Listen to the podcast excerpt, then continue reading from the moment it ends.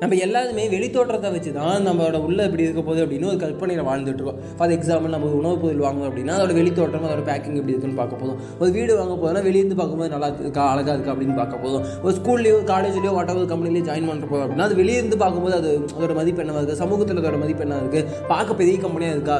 இதோட இருக்க வேல்யூ என்ன இருக்குது அப்படின்னு நம்ம வெளித்தோட்டத்தை வந்து பார்க்குவோம் ஆனால் அதுக்குள்ளே போய் அதோட ஒரு ஃபார் எக்ஸாம்பிள் இயக்கம் இருக்காங்க நீங்கள் நாங்கள் தான் பெரிய இயக்கம் நல்லா சொல்லிட்டு இருப்பாங்க. நாங்கள் தான் வந்து தொன்று தொற்று நாங்கள் வந்து மக்களுக்கு மக்களுக்காக போராடிட்டு இருக்கோம்னு சொல்கிறாங்க ஆனால் உள்ளே போய் பார்த்தா தான் அதுக்குள்ளே எவ்வளோ அரசியல் உள்கட்சி பூசல்கள் இருக்குலாம் நமக்கு தெரியும்ல.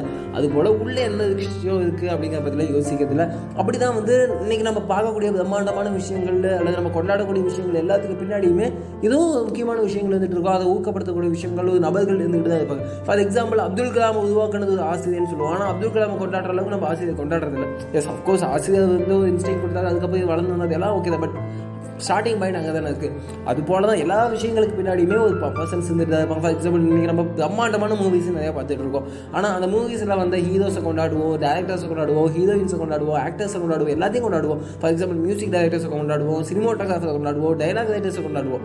ஆனால் அதுக்கு பின்னாடி உண்மையாலுமே என்ன சொல்கிறது தன்னோட உடல் உழைப்பு போட்டவங்க இவங்க எல்லாருமே இவங்களும் உழைப்பு போட்டவங்க நான் மதுக்கல இவங்களோட ஐடியாலஜியில் வந்தது. ஆனால் அதுக்கு பின்னாடி வேலை செஞ்சவங்கன்னு சொல்லி எத்தனையோ பேர் இருப்பாங்க இல்லையா? அதை ஒரு செட்டு போட்டிருப்பாங்க செட்டு ஒர்க் பண்ணவங்க இருப்பாங்க.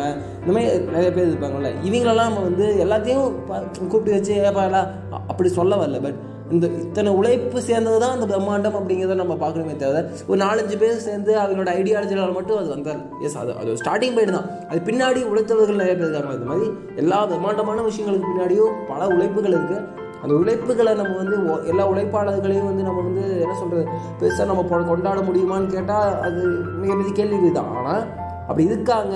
அவங்களுக்கான மரியாதை நம்ம கொடுக்கணும்னு இருக்குல்ல. அந்த உழைப்புக்கான மரியாதை நம்ம கொடுக்கணும்ல. நம்ம அதை